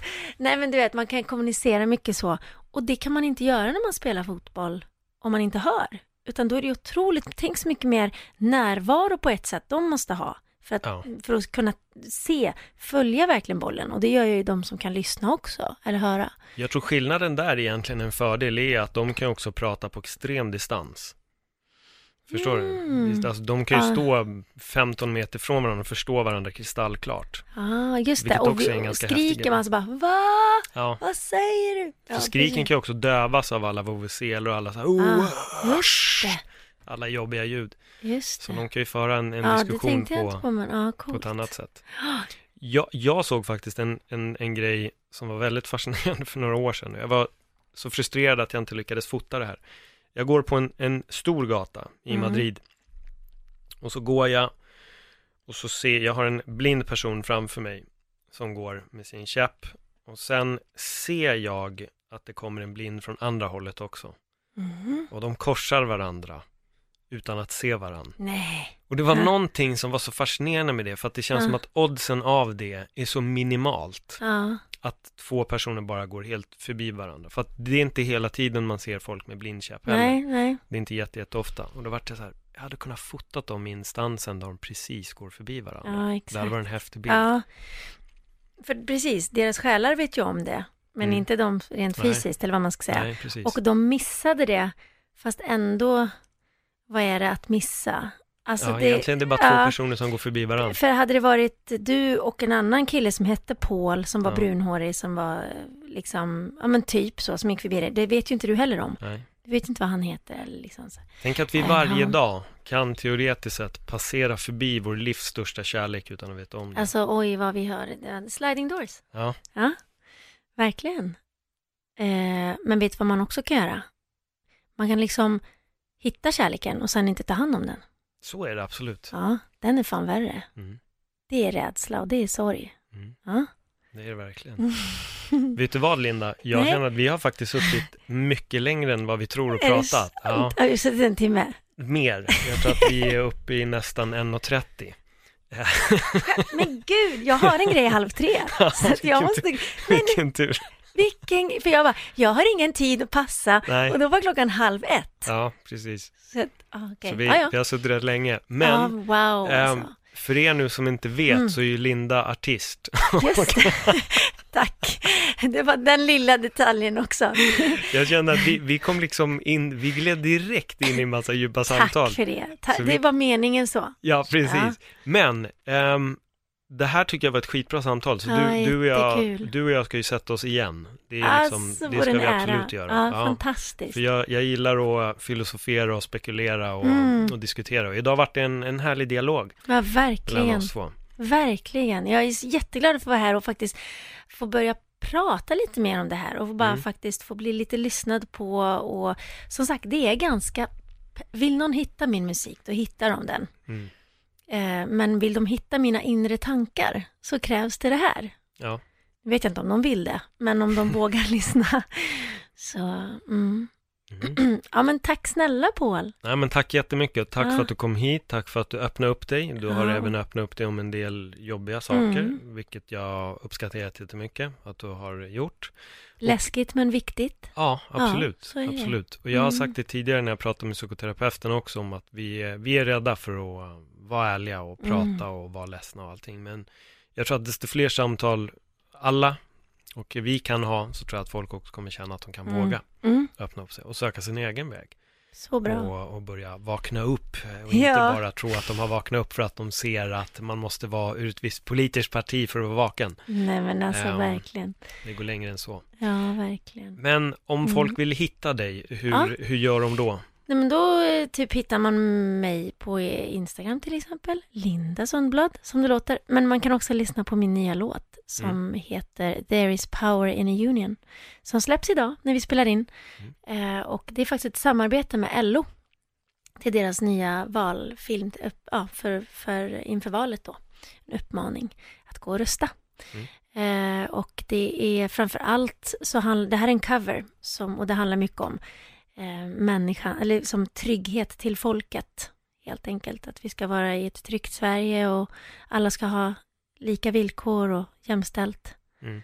och det kanske också låter som ett uttjatat ämne, vilket det aldrig kommer att bli, men alltså att trygghet åt folket, och jag tror inte att man fattar vad trygghet är förrän man förlorar det. Nej, så är det hundra procent. Mm. Så jag känner mig väldigt ärfylld över att ha fått göra den, så mm. den går att lyssna på ja, Spotify till exempel. Kul. Mm. Jag hörde den faktiskt i morse. Yay! Jag lyssnade på den. Så jag tycker att alla ska lyssna på den. Ja, tack Paul. Vad kul. Mm. Ja. Ja. Men du, vi, vi kommer absolut ja. att fortsätta det här samtalet. För jag känner att du och jag kommer kunna gräva djupare. Ja, fy fan vad fantastiskt. Nu har vi liksom hittat löken, men ja. vi har inte ens börjat skala den. Exakt. Alltså, du är fan mannens, klyschornas man alltså. Men klyschor är sanna. Carpe fucking diem. Eller hur, eller hur. Ja. Hörrni, gott folk. Eh, tills nästa gång så får ni ha en fantastisk eh, dag, vecka, timmar eller månader. Hej då. Hej, puss och kram. Hej.